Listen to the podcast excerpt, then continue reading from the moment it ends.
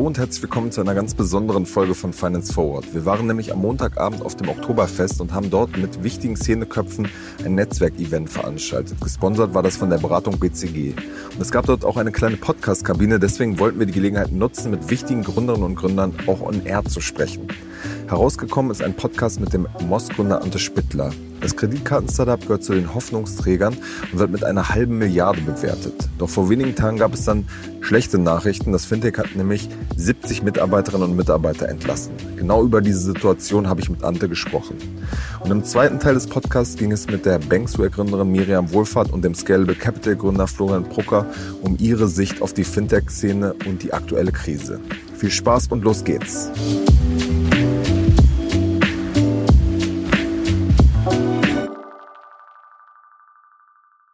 Hallo Ante, herzlich willkommen bei Finance Forward. Hi, freue mich hier zu sein. Ja, wir müssen jetzt kurz nochmal erklären, was hier so ein bisschen der Background ist. Wir sind nämlich auf dem Oktoberfest und genau, Ante ähm, hat sich bereit erklärt, mit mir jetzt eine halbe Stunde ein bisschen über ähm, die Situation äh, beim Moss zu reden. Einfach ein kleines Update seit unserem letzten Podcast. Ante, wie ist deine Stimmung? Du, die ist, ähm, ich würde sagen, gemischt. Ähm, wir mussten letzten Freitag äh, eine harte Entscheidung treffen und haben uns von so circa 15 Prozent äh, der Belegschaft getrennt.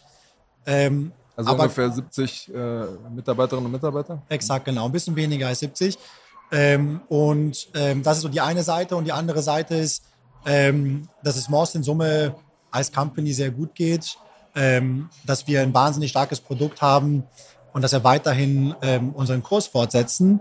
Äh, und nicht jetzt hier auf der Bits and Pretzels, wo wir das der Anlass überhaupt hier zu sein, ähm, auch, auch Moss vertreten habe auf, auf zwei Stages, äh, was wahnsinnig cool war. Und jetzt freue ich mich aber auch mit dir die Zeit hier zu spenden. Äh, Im Zelt ist Wahnsinnsstimmung. Ich war schon, ich war schon viele Jahre jetzt nicht mehr. Ähm, und die Leute sind gut drauf. So viel kann okay, man sagen. okay. Wir machen eine kurze Unterbrechung für unseren Partner Liquid.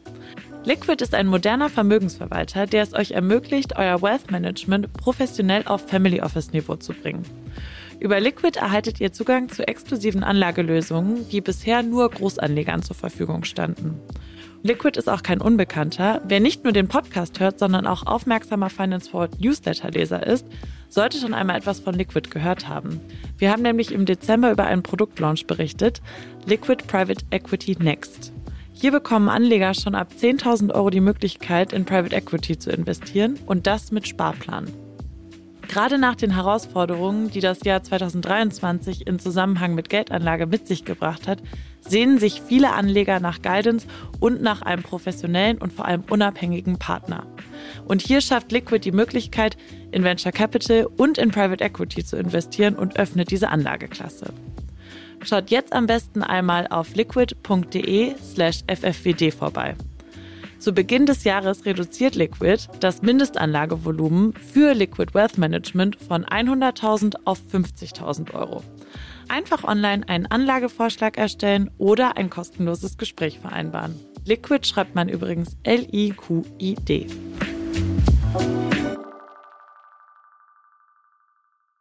Jetzt sind wir gleich schon so, so ernst eingestiegen, direkt hier von der Feieratmosphäre zu den, zu den harten Themen.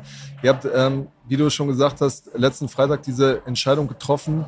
Ähm, vielleicht kannst du so ein bisschen die, die Hintergründe erklären. Also es gab in der Szene jetzt ja schon, schon einige Entlassungen bei großen Namen wie zum Beispiel äh, Klarna. Ähm, aber wie, wie kam es bei euch dazu? Ja, genau. Also ich kann jetzt erklären, was unser, unser Rational war.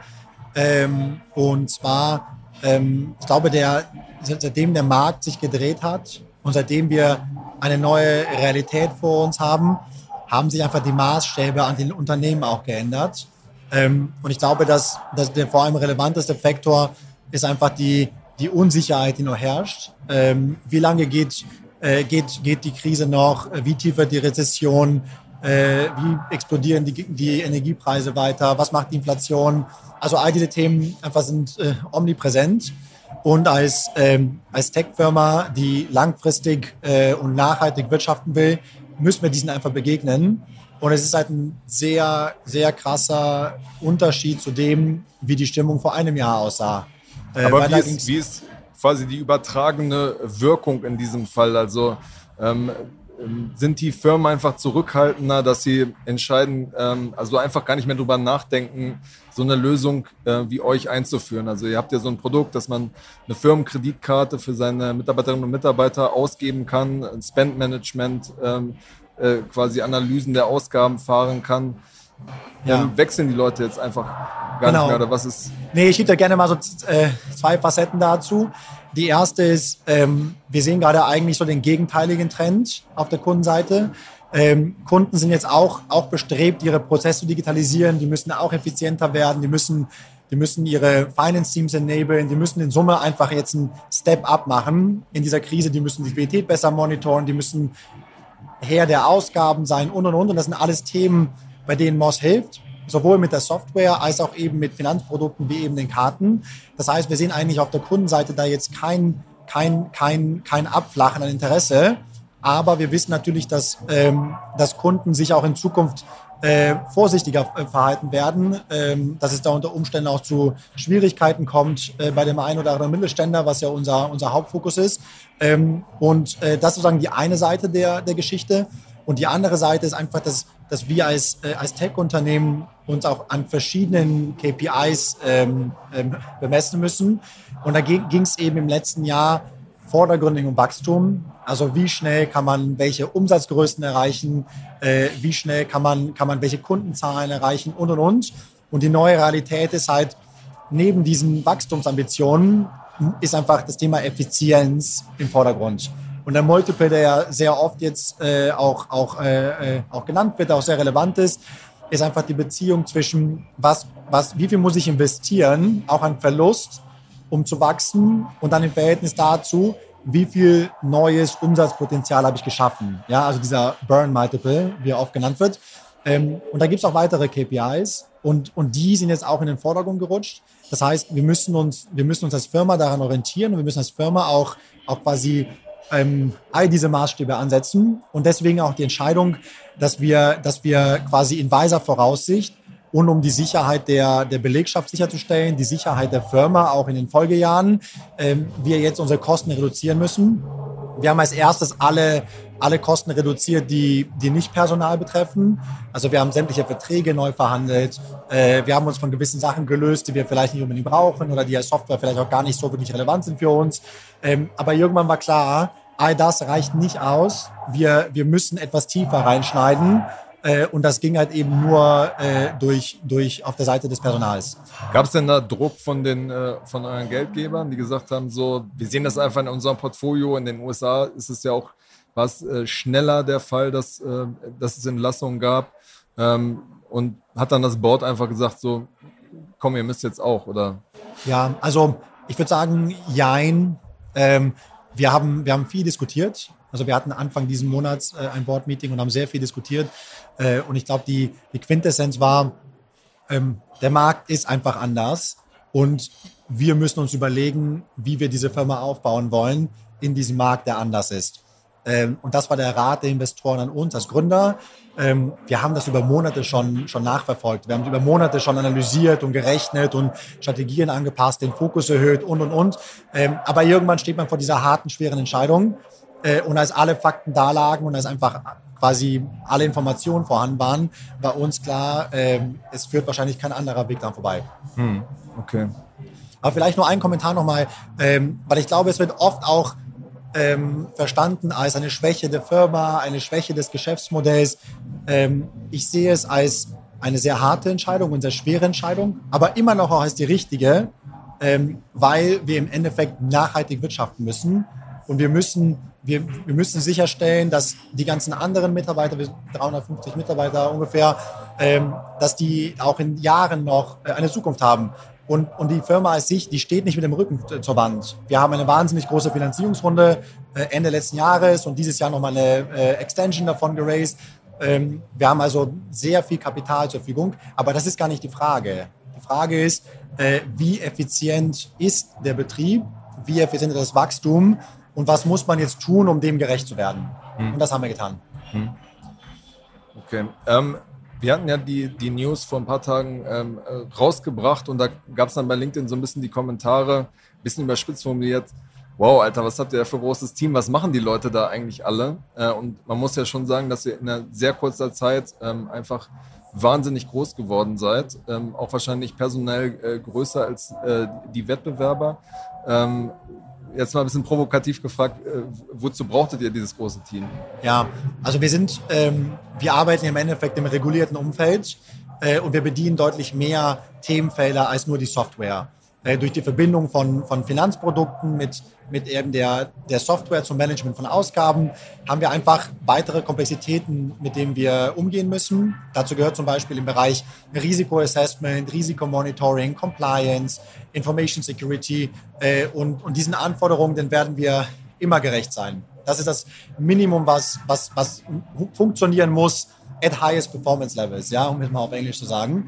Ähm, und gerade jetzt durch die äh, neue Erteilung der, der, der Lizenz zum E-Geld-Institut äh, ist es umso wichtiger. Ähm, und der Rest der Belegschaft äh, ist sehr damit bemüht, A, zum einen unser Produkt weiterzuentwickeln. Wir sind sehr stolz darauf und wir sind echt auch äh, comfortable zu sagen, dass wir, dass wir Führer sind äh, in Seiten Product. Ähm, wir sind später dazu gekommen, wir haben ein kleineres Team gehabt, wir haben weniger Geld ausgegeben, aber wir haben andere Spiele im Markt überholt äh, das kommt nicht Zum nur Beispiel? von, also alle, die man so kennt im Ausgabenmanagement, ja, also ich, ich will jetzt die Leute auch nicht gegen die Wand drücken, ja, aber, aber wir haben da einfach aus Kundenfeedback, aus Investorenfeedback heraus kommt sehr klar das Signal, dass das absolut ausgezeichnet ist, was wir da aufgebaut haben. Äh, und das ist natürlich auch in gewisser Weise auch personalintensiv. Hm. Meinst du das denn ähm, qualitativ oder was eure Umsätze, was eure Kundenzahlen angeht? Qualitativ vor allem erstmal. Wir okay. sind kleiner, wir sind später gestartet. Wir sind größer als alle, die zu unserer Zeit gestartet sind. Ähm, aber wir sind später gestartet als ein paar andere Spieler. Die sind auch nicht unbedingt unsere Wettbewerber, die bedienen teilweise andere Kunden, anderen Business-Segmenten sind sie aktiv. Ähm, aber die Qualität, die wir geschaffen haben, die Basis für das ganze Wachstum der letzten ja, Was heißt das Jahre, konkret? Ja, also ich glaube, die ähm, einfach die, die, die Qualität des Offerings, also eine echte Kreditkarte und keine Debitkarte mit einem echten Limit anzubieten. Die schnelle Expansion in, in das Rechnungsmanagement, ja, also alle Eingangsrechnungen gleichermaßen bedienen zu können aus einer Hand, wie eben Kartenzahlungen, ähm, alle Expenses, äh, die, die mit Bar bezahlt wurden, also Mitarbeiterauslagen, diese, diese Module und diese sehr relevanten, ich sag mal, Ausgabenkomponenten, die, die ein Mittelständler hat, ähm, die haben wir einfach in einer Wahnsinnsgeschwindigkeit aufgebaut. Äh, und, damit, und damit laufen wir eigentlich schon an der Spitze. Okay. Ich meine, das kann ich jetzt äh, schwer überprüfen, weil ich äh, die Sachen selber nicht nutze, im Gegensatz zu N26 und Revolut. Aber ähm, was plant ihr? Wie wollt ihr das, das ganze Produkt weiter, weiterentwickeln? Ja, also unsere, unsere Vision, unser Fokus ist, ist diese, diese Journey, die der Kunde durchläuft auf der Ausgabenseite die fängt ja schon an beim Procurement, die fängt an bei der Budgetierung, äh, die setzt sich fort über die Transaktion selbst. Ähm, nachher gibt es Vorkontierungsprozesse, Buchhaltungsprozesse und zu guter Letzt muss verglichen werden, ähm, ist auch das ausgegeben worden, was hätte ausgegeben werden dürfen. Also es ist eine, eine ganze Kette ähm, und ich glaube, die meisten, die meisten Lösungen bisher haben sich immer noch auf einzelne, einzelne äh, Milestones davon fokussiert ähm, und wir, wir bringen diese ganze Journey auf eine digitale Plattform. Und das glaube ich, der große Unterschied. Und das ist auch der Fokus. Das heißt, ähm, in der Zukunft werden wir in diesen bestehenden Modulen einfach die Qualität äh, und die Funktionsfähigkeit erweitern, Automatismen einbauen, äh, die Kostenreduktion schaffen und, und, und, werden uns aber eben auch weiter nach links und rechts bewegen, um halt eben die gesamte Value Chain abzudecken. Hm. Gibt es auch Features, äh, die ihr möglicherweise wieder einstellt? Bisher noch nicht, das ist eine sehr okay, gute Frage, ja. Okay. Nee, ich also hatte nämlich aus dem, aus dem Markt gehört, dass ihr Cashback vielleicht irgendwie ah, in Frage stellt. Also ähm, das war für uns nie im Fokus. Also wenn man, das ist glaube ich auch so ein großer Unterschied von Moss gegenüber vielen anderen Spielern. Uns war immer klar, wir müssen eine nachhaltige Firma aufbauen. Ähm, es, ist, es ist überhaupt kein, also es ist kein, kein, kein Gewinn, hohe Valuations zu erzielen. Und es ist auch kein Erfolgs, ist auch kein Erfolgserlebnis, wahnsinnig viel Geld aufzunehmen. Das Erfolgserlebnis ist, eine große Firma aufzubauen, die nachhaltig funktioniert. Und das Thema Cashbacks haben wir von Anfang an als nicht nachhaltig empfunden. Wenn ein Kunde sich für ein Produkt entscheidet auf Basis eines Cashbacks, dann heißt es, dass das Produkt ansonsten keine sonstigen Feature hatte, ja, keinen sonstigen Value-Add. Ähm, und insofern war unser Fokus immer viel mehr auf der Softwareplattform äh, sicherstellen, dass die, dass die einfach diesen, diesen, diesen Wert generiert und diesen Wert stiftet ähm, und weniger auf den Cashbacks. Und ja, wir reduzieren sie auch weiter, äh, weil wir glauben, dass selbst das taktische Einsetzen der Cashbacks eigentlich nicht, nicht das richtige Rezept ist. Wo habt ihr das denn bislang eingesetzt? Ähm, als Aktivierungshilfe, also für Kunden, die, die quasi über, die auf, die über drei Monate äh, damit ihre Aktivierung beschleunigt haben. Ähm, für Kunden, die vielleicht sehr, sehr große Gründe hatten, ihren Provider zu wechseln äh, und das gewisse auch monetäre Kosten mit sich nachgezogen hat. Also einfach in selektiven Einzelfällen. Ähm, und wir haben es auch differenziert nach je nach Produkt. Ja, also es war auch keine One Size Fits All, aber auch nicht eine Single Point Decision. Und jetzt, jetzt ist der Fokus einfach nicht darauf. Ich glaube, das ist so, das ist eigentlich so die, die hm. Zusammenfassung. Du hast jetzt gerade schon gesagt, ähm, äh, dich verglichen mit anderen im Markt. Ähm, deswegen jetzt mal hier äh, Klartext. Wie groß seid ihr denn? Ja, also wir, wir bedienen tausende Kunden in Europa, vordergründig Deutschland, Niederlande und UK. Und über unsere Plattform laufen deutlich mehr als über eine Milliarde an Transaktionsvolumen. Ähm, das heißt also, wir, wir sind schon ein sehr relevanter Spieler in dem Umfeld. Äh, genau. Also Aber die, die, konkreten Umsatzzahlen, die konkreten Kundenzahlen, ähm, da macht ihr immer noch ein Geheimnis draus. Ja, also wie gesagt, äh, sind tausende Kunden, ist deutlich mehr als tausend, äh, aber auch nicht zehntausende. Ich glaube, das ist mal so die Range. Ähm, und umsatzseitig, also wir haben, wir, wir, wir, wir, wir haben jetzt zwei relevante, ähm, zwei äh, relevante Revenue Streams. Der eine ist eben aus der, aus der Software, aus der Plattformgebühr der ist auch sehr wichtig, äh, weil das im Endeffekt ja auch den Wert des Produkts widerspiegelt. Und der andere kommt über die Karten selbst, die uns Mastercard als Rückvergütung äh, zurückspielt. Das zahlen nicht unsere Kunden, sondern eben die Merchants, bei denen sie einkaufen. Ähm, und ich kann dir nur sagen, wir haben uns 10x im letzten Jahr vergrößert. und diesem also Jahr Umsatz, sind wir genau, umsatzmäßig 10x von Januar bis Dezember. Und jetzt dieses Jahr von Januar bis August waren es 3,5x. Äh, insofern also wirklich sehr explosiv und sehr erfolgreich. Hm. Inwiefern macht ihr euch da Sorgen, was euer Kreditportfolio, es geht ja nicht auf eure Bücher, aber nichtsdestotrotz ähm, ist sozusagen der Kreditvergeber da schon ein bisschen vorsichtiger geworden. Das läuft ja, glaube ich, die Raisin Bank. Genau, also ähm, zunächst einmal ist es so, dass die dass, dass das Raisin Bank äh, die, die Fronting und die Liquiditätsfunktion übernimmt äh, als Vollbank, das, äh, was wir eben nicht machen können. Ähm, und äh, wir sind natürlich sehr bestrebt daran, dass das funktioniert. Ähm, ich glaube, ich darf so viel sagen, dass wir bisher nicht einen einzigen relevanten Ausfall hatten. Äh, also wenn dann in Kleinstbeträgen. Ähm, ich glaube, dass das Risikoassessment und Risikomonitoring und die Datenquellen, die wir generieren über neue Technologien, einfach deutlich über das hinausgehen, was, was klassische Banken leisten können. Wir schauen auch deutlich tiefer, aber auch effizienter als andere Spieler, auch aus dem traditionellen Umfeld. Ähm, und insofern war das bisher sehr erfolgreich. Aber wir schauen uns den Markt natürlich sehr genau an und unser Team fährt verschiedene Risikoanalysen und wir müssen natürlich schon aufpassen, dass man sich da äh, auch die richtigen Firmen und die richtigen Kredite in Anführungszeichen in die Bücher reinholt. Mhm. Wie wird sich aus deiner Sicht dieser Markt jetzt äh, weiterentwickeln? Da gab es ja so einen richtig krassen Hype in den, in den letzten ähm, 18 Monaten. Viele neue Player sind gekommen, haben große Finanzierungsrunden ähm, eingesammelt und ähm, sozusagen das Geschäft war sozusagen nachlaufend, also musste sich ja erst entwickeln. Ähm, wie, wie wird das jetzt aus deiner Sicht weitergehen? Wird das so ein bisschen austrocknen, in Anführungsstrichen, oder wird dieser Kampf praktisch weitergehen? Ja, genau. Also ich, ich glaube, der Markt jetzt aus Kundenperspektive, der blüht das erst auf. Also wir sind noch in den ganz frühen Phasen. Ähm, Finance-Teams merken erst, wie sie mit digitalen Lösungen Effizienzen heben können, wie sie ihre Jobs einfach anders lösen können. Und wir sind ganz am Anfang. Wir sind wirklich ganz am Anfang. Ähm, und ich vergleiche das immer gerne mit den früheren Tagen von Salesforce, von GitHub, aber auch Personio als Beispiel, ja, was auch eine Business Function Software ist. Ähm, und äh, insofern glaube ich, dass der Markt noch brutal aufblühen wird auf der Kundenseite. Ähm, was jetzt New Starter anbetrifft, sehe ich dann nicht so viel Gefahr und nicht so viel Potenzial. Äh, es gibt ein, einige starke Player. Es müssen sehr große Investitionen getätigt werden in die Software. Ähm, das, das ist einfach eine Hürde, die sehr schwer zu nehmen ist. Deswegen wäre es meine Erwartungshaltung, dass da jetzt nicht nochmal zehn erfolgreiche Spieler entstehen. Aber von Kundenseite ist es, der Markt ist erst am Anfang. Ja.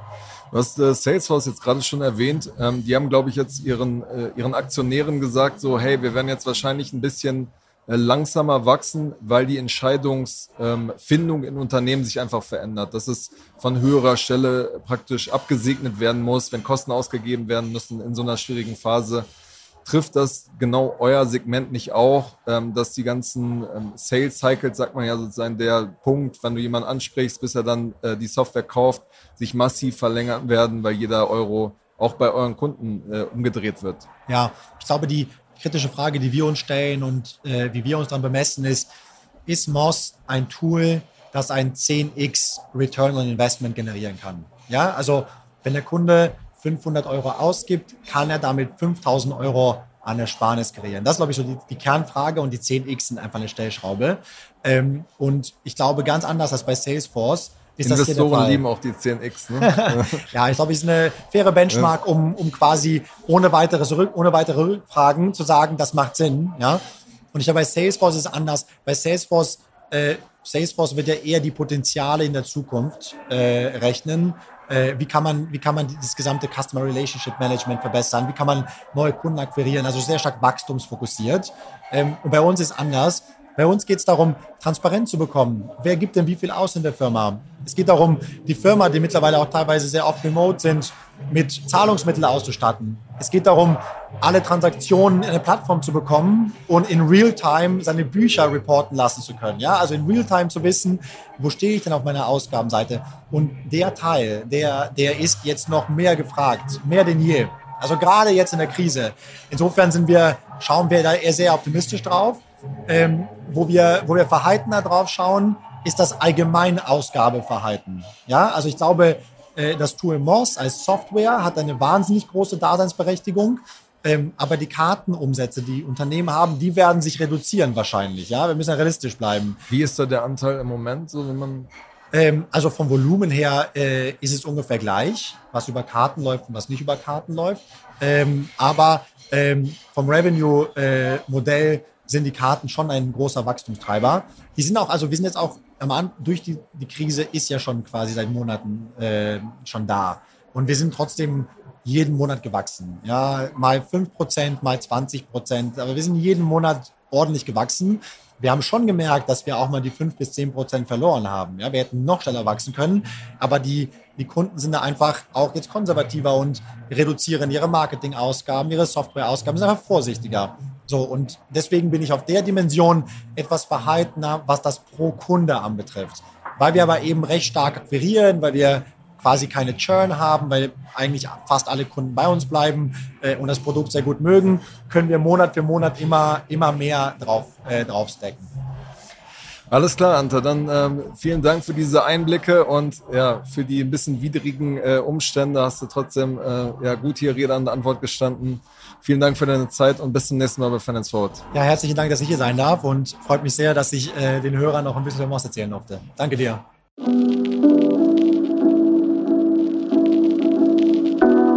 Jetzt geht es weiter mit dem zweiten Teil des Podcasts, nämlich ein Gespräch mit der Gründerin von RatePay und Banksware, Miriam Wohlfahrt, und dem Scalable Capital Gründer Florian Brucker über eine neue Realität in der Startup-Szene.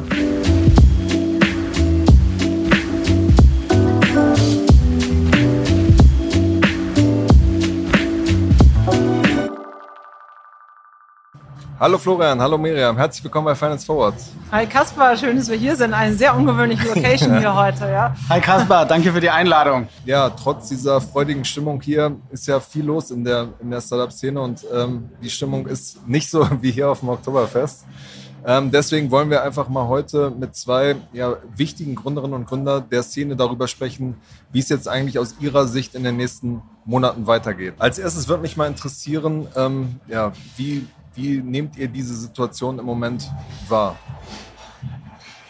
Hm, also ich würde mal sagen, es ist ein bisschen angespannt, aber es ist, es ist, nicht, ich würde jetzt nicht sagen, es fühlt sich alles dramatisch an. So würde ich es nicht sagen. Aber natürlich sind alle irgendwie ein bisschen in einer Hab-Acht-Stellung. Kann man sagen, dass viele darüber nachdenken, wie gehe ich im nächsten Jahr damit um? Was muss ich vielleicht auch jetzt tun, damit ich vorsichtiger werde an der einen oder anderen Stelle ähm, und schon sparsamer, deutlich sparsamer auf jeden Fall. Ja. Es ist eine gewisse Sorgnis da, aber trotzdem, ich war ja heute zum Beispiel auch auf der Bits und Pretzels, hatte auch viele Gründer da, jetzt nicht nur aus dem Fintech-Bereich. Trotzdem würde ich sagen, sind viele trotzdem optimistisch. Also das ist, was heißt optimistisch, aber schon irgendwie, Gründer sind es meistens, Gott sei Dank. Ja, ja. Berufsoptimisten. Also, ja, man ist ein bisschen, man muss auch ein bisschen Berufsoptimist sein, weil man hat eine Verantwortung für viele Leute und muss da irgendwie auch zeigen, dass es immer irgendwie einen Weg gibt. Ja, und der ist vielleicht, muss man durchaus, werden die Zeiten anders. Und ich glaube, die Zeiten der extremen Überbewertungen, des Superhypes und den Wahnsinnsfinanzierungen, die sind so vorbei. Ich glaube, die, die, die wird es in der Form so nicht mehr geben. Das ist meine Hypothese. Okay. Florian, wie siehst du das? Ja, wenn ich mit was Positivem starten darf, dann würde ich sagen, im Vergleich zur letzten Krise, ja, die so mit Corona äh, ähm, uns erreicht hat, muss ich sagen, dass die Kundinnen und Kunden deutlich ruhiger sind. Wahrscheinlich, weil sie jetzt einfach ein bisschen auch schon konditioniert sind auf die Schwankungen in den Märkten. Also hättest du mich äh, am Jahresanfang, hättest du mir aufgezählt, was alles passiert dieses Jahr mit Zinsen 10%, äh, Inflation 10% und Zinsen steigen um 2% oder mehr und äh, Russland äh, greift die Ukraine an, dann hätte ich nicht gedacht, dass äh, ja, die Kunden so reagieren, wie sie reagieren, dass das Business dort steht, wo es heute steht. Genau, kurz zur Erklärung. Du ähm, äh, bist Gründer von Scalable Capital, ihr macht einen Broker und einen Robo-Advisor und du sagst jetzt quasi, die Leute sind ruhig und ziehen ihr Geld jetzt nicht in der Krise unbedingt ab. Ja, ich glaube, was sich auszahlt jetzt ist, dass wir immer auf eher langweilige Themen gesetzt haben, auf ETFs, ja, langfristiges Anlegen, auf Sparpläne. Und das führt, glaube ich, dazu, dass relativ gesehen gegen andere Assetklassen wie Krypto oder so die Schwankungen in den Portfolios unserer Kunden deutlich äh, geringer sind und damit die Kunden auch ähm, ja, investiert bleiben zum großen Teil. Okay. Und ähm, wenn du jetzt so ein bisschen rauszoomst, du bist ja, ihr seid im B2C, also im Endkundengeschäft, äh, das gilt ja als sehr viel anfälliger als jetzt ähm, sozusagen das Geschäfts Geschäftskundengeschäft. Ähm, wie, wie siehst du da die Lage und wie nimmst du die auch abgesehen von Scalable Capital wahr? Ja, ich glaube, in so einem Umfeld, äh, da trennt sich schon äh, ein bisschen die Spreu vom Weizen. Also wer hat wirklich ein nachhaltiges Geschäftsmodell? Ne? Wer hat äh, Kanäle gefunden, die jetzt auch in so einem Umfeld funktionieren und nicht nur mit immer mehr Geld und mehr Geld und neuem Funding, sondern wirklich organisch äh, zu wachsen? Und ähm, ja, ich glaube, äh, wir sind da auf dem, auf dem richtigen Zug. Ja. Wie, Miriam, wie analysierst du diese verschiedenen Segmente, die es gibt? Du hast jetzt, ähm, wie du schon gesagt hast, auf der Konferenz auch mit vielen gesprochen. Ähm, wie ist das differenzierte Bild? Also wer muss sich stärkere Sorgen machen als, als andere vielleicht? Ähm, also ich glaube, diejenigen, die vielleicht letztes Jahr oder so eine extreme Finanzierung bekommen haben, die haben extrem Mitarbeiter aufgestockt. Das sieht man ja. Ich meine, ich glaube, du hast es, ihr habt es eben auch mit Moss gesprochen. Ich glaube schon, dass es sehr schwer ist. Wenn du halt so wahnsinnig viel Geld auf einmal zur Verfügung hattest, dann bist du natürlich auch sehr großzügig geworden in dem, wie du geplant hast und, und auch vielleicht das Geld ausgegeben hast. Und ich glaube schon, da ist es, da ist es jetzt schon schwer, den Gürtel sehr viel enger zu schneiden. Das heißt ja auch oft dann, sich von Mitarbeitern zu trennen. Das ist schon so ein, so ein großer Punkt. Ja.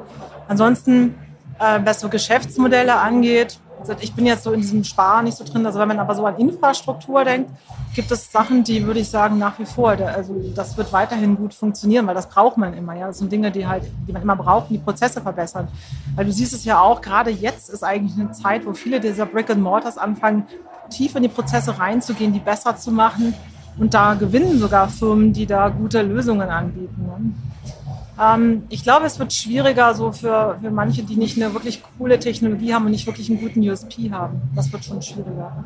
Und natürlich siehst du auch im Krypto-Umfeld viele, die einfach jetzt gerade keine Folgefinanzierung bekommen. Also Krypto sehe ich im Moment als schon ein schwieriges Segment, was halt so super gehypt war, was gerade so abgefallen ist und wo jetzt viele, ich glaube, Investoren auch ein bisschen ja, Angst würde ich jetzt nicht sagen, aber schon eine größere Risikoaversität haben, da neu zu investieren. Ich glaube, das wird sehr viel tiefer hinterfragt. Es wird eh tiefer hinterfragt von Seiten der Investoren. Wie, äh, sag mal, wie, wie lässt sich das Geschäftsmodell, wie lässt sich damit wirklich mittelfristig Geld verdienen? Es geht also nicht mehr nur um Top-Level Growth, sondern es geht auch wirklich darum, wie sieht es eigentlich aus, was sind die Risiken und, und äh, da geht man einfach sehr viel tiefer rein. Wie kann man sich das so im Geschäftsalltag bei euch ganz konkret vorstellen? Also geht man dann alle Kosten jetzt schon mal präventiv durch, äh, überlegt, wo kann man irgendwie kürzen? Wie, wie läuft das so ganz konkret? Also bei uns, wir sind ja noch ein bisschen kleiner, jünger, wir hatten aber auch eine gute Seed-Finanzierung. Trotzdem haben wir immer sehr sparsam gehaushaltet. Ich glaube, das bin ich auch einfach gewöhnt von RatePay und von unserer Management ist eher sparsam. Also, ähm, wir haben natürlich jetzt noch mal genauer in der Planung hingeguckt dann brauchen wir das wirklich? Was brauchen wir wirklich? Ähm, und das nochmal noch mehr den spitzeren Bleistift angesetzt. Wir haben auch uns Puffer gebildet, ja, so für nächstes Jahr, was wir so planen ja, aber man kann ja auch nicht alles aufhören. Ja? Also ich glaube, wenn du jetzt hingehst und sagst, nee, ich habe ja so viel Angst und ich kann jetzt nicht mehr, das ist ja, das wäre doch eigentlich auch katastrophal, weil dann würden wir uns total eine Innovation beschneiden. Also ich glaube, es ist jetzt wichtig, die Balance zu, zu finden zwischen gesundem Wachstum und gesundem Geld ausgeben. Ja, ich glaube, gewisse, gewisse Kosten managen sich auch äh, von selbst. Also wie bei vielen B2C-Unternehmen, einer der größten Kostenblöcke ist die Kundenakquise. Ne, und da siehst du jetzt schon, dass einfach in vielen Kanälen deutlich weniger Wettbewerb ist. Ne? Dass also einfach weniger Funding da ist und Startups wie etablierte Unternehmen weniger ausgeben. Und das ist für uns, also das war mit einer der größten automatischen Kostensenker. Ja. Wir haben uns nicht von Leuten getrennt. Wir stellen selektiver neu ein. Aber ähm, ja, ich glaube, man sollte immer, immer schauen, dass man jeden, jeden Cent mal umdreht, laufend. Und äh, wenn man das nicht macht, dann muss man jetzt tiefer einschneiden. Das versuchen wir zu vermeiden, weil man halt doch auch eine Kultur und äh, ja, eine Company aufgebaut hat, die, äh, die jetzt nicht nur für, das nächste, für die nächsten drei Monate, sondern über Jahre funktionieren soll. Mhm. Wie nervös wart ihr, als äh, die Meldung kam, dass Trade Republic da, ähm, äh, dass es da Entlassungen gab? Ich kenne die genaue Historie dort nicht. Ich weiß als Außenstehender, sie sind sehr schnell gewachsen. Ja, und das ist jetzt unabhängig von Trade Republic oft halt dann eine Phase, wo, wo die Organisation nicht so schnell mitwächst wie, wie, wie der Headcount. Ja, und ich kann mir vorstellen, dass das eben bei Ihnen jetzt nicht nur irgendwie jetzt auf, aus Kostengründen äh, gemacht wurde, sondern auch einfach vielleicht, um die Organisation ein bisschen in gesundere Form zu bringen wieder. Okay, ähm, aber ihr kommt an diesem Schritt vorbei.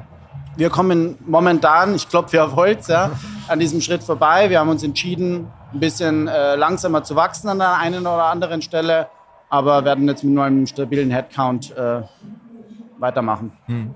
Du hast gerade schon gesagt, in den Marketingkanälen wird es äh, ein bisschen günstiger, aber das heißt, ähm, haltet ihr euch dann zurück oder nutzt ihr diese Chance in euren sozusagen Mitteln und ähm, pumpt da rein? In den Kanälen, die für uns funktionieren, sind wir, sind wir sehr aktiv und gewinnen auch Market Share, was, äh, was schön ist, aber man muss natürlich trotzdem vorsichtig in dem Umfeld sein. Man muss schauen, was gewinnt man da für Kunden, sind die dann auch wirklich aktiv auf der Plattform. Also man muss schon bei allem zweimal hinschauen, aber es ist für die Akquise eigentlich äh, in absoluten Zahlen, man kriegt zwar weniger Kunden, aber man kriegt sie deutlich günstiger. Und in den letzten zwei Monaten haben wir eigentlich auch wieder gesehen, dass eine gewisse Beschleunigung wieder einsetzt im Markt. Mhm. Es gab jetzt in den letzten ähm, Wochen so eine Diskussion, unter anderem auf LinkedIn, um dieses Thema Dry Powder. Eigentlich gibt es total viele Investorengelder noch und jetzt ist so ein bisschen die Glaubensfrage, ähm, wird das überhaupt in den Markt kommen ähm, oder nicht? Wie, wie zuversichtlich seid ihr, was sozusagen das, der Funding-Appetit der, der Geldgeber, was das angeht?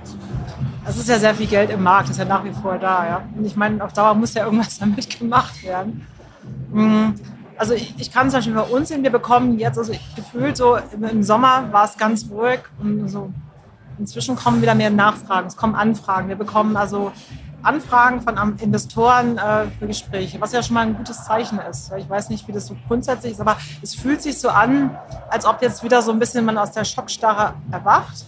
Aber die Fragen, die werden, die gehen tiefer. Also ich glaube schon, dass sehr viel, sehr viel, also das einfach sehr viel stärker das Geschäftsmodell nochmal gechallenged wird. Okay, und das war davor nicht so bei den Anfragen? Also ganz am Anfang, mal, als wir das erste Seed geraced haben, vor eineinhalb Jahren, das war nicht so. Ja. Okay, da war es ja noch ganz frisch, aber ich glaube, das war eher so, das war schon, ich glaube, es war schon einfacher. Ja. Florian, ihr seid jetzt ja in einer anderen Phase, da geht es ja um hohe Summen, internationale Investoren, die im Zweifel diese tiefen Taschen haben, um überhaupt den nächsten Wachstumsschritt zu finanzieren. Wie ist, wie ist da die Stimmung? Wie oft werdet ihr noch angerufen? Ne? Ja, also zuerst, das ist wichtig für uns. Wir haben letztes Jahr eine große Finanzierungsrunde gemacht. Ja, also im Sommer letzten Jahres über 150 Millionen Euro. Brauchen also momentan auch erstmal äh, kein Funding. Ich glaube, man sollte auch als Unternehmen in unserer Phase darauf vorbereitet sein, dass man mal auch ein, zwei, drei Jahre ohne auskommen kann. Ja, wir wollen unser Geschäftsmodell jetzt so positionieren, dass wir, wenn wir können, wenn wir wollten, könnten wir Richtung Break-Even steuern. Machen wir nicht, weil wir massiv weiter auf Wachstum setzen. Aber ich glaube, man sollte jetzt nicht äh, illusorisch sein momentan. Ja? Also es ist, glaube ich, für, für viele Modelle momentan schwierig, äh, Geld zu raisen. Und äh, wir wollen jetzt erstmal Kopf runter, eine super Plattform aufbauen und der Rest kommt. Wo würdet ihr sagen, sind jetzt äh, praktisch die, die, die schwierigen Phasen, äh, wo, wo wir auch die ähm, vielleicht Insolvenzen in den nächsten Monaten sehen? Ist es praktisch äh, eure Phase? Man hat schon irgendwie Unicorn-Bewertung oder ist es eher dieser Mittelbau oder eher der Series A-Part? Also was ist so im Moment eigentlich die, die kritische Frage? Da gibt es ja auch unterschiedliche Meinungen zu. Also ich glaube, in Seed und Series A hat sich nicht so viel verändert. Ja, das ist Venture, Venture. Ja, da klappt ein Modell oder klappt es nicht. Äh, das geht jetzt nicht sozusagen, ob jetzt die wie die wirtschaftliche Lage genau ist, sondern gibt es einen grundsätzlichen Product Market Fit, entsteht der oder entsteht der nicht. Also ich glaube, der, äh, da ist nicht so ein großer Unterschied. Ähm, und ähm, ja, die Late Stage äh, Growth Companies, die sind dann schon sehr nah am Kapitalmarkt dran. Die werden jetzt auch nicht äh, in Massen pleite gehen, aber deren Valuations, die fluktuieren halt so, wie auch der Aktienmarkt fluktuiert. Ja.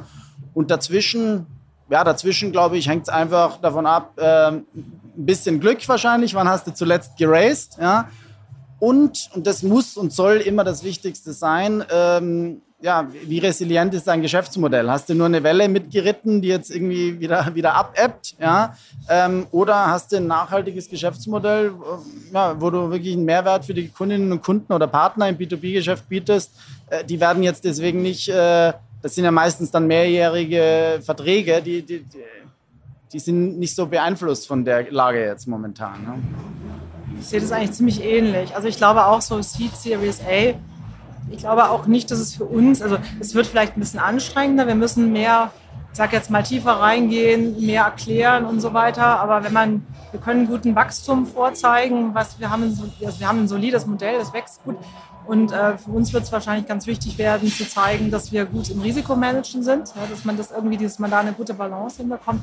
Sonst mache ich mir da eigentlich keine Sorgen. Also wir sind noch nicht am Raisen, aber das wird nächstes Jahr sicherlich auch ein Thema. Aber ich meine, du unterhältst dich ja auch mit vielen anderen. Äh, ja, ja.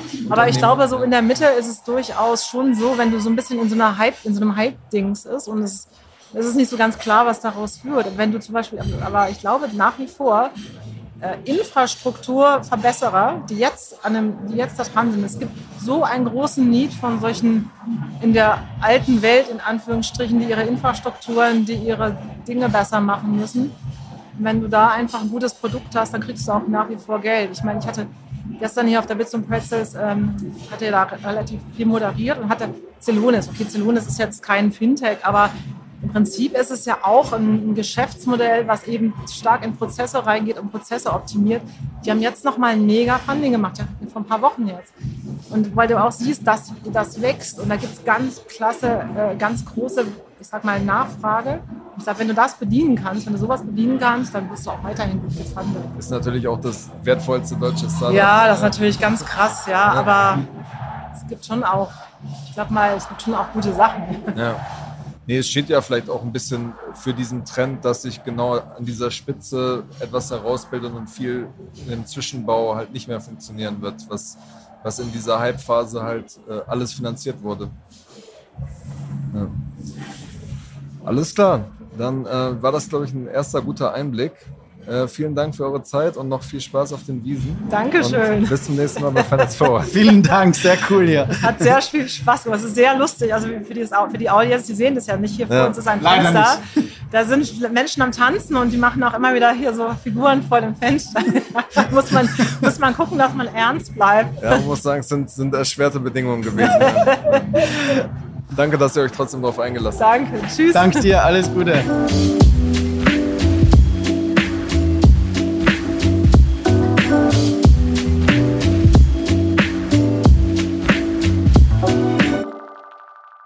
Dieser Podcast wird produziert von Podstars bei OMR.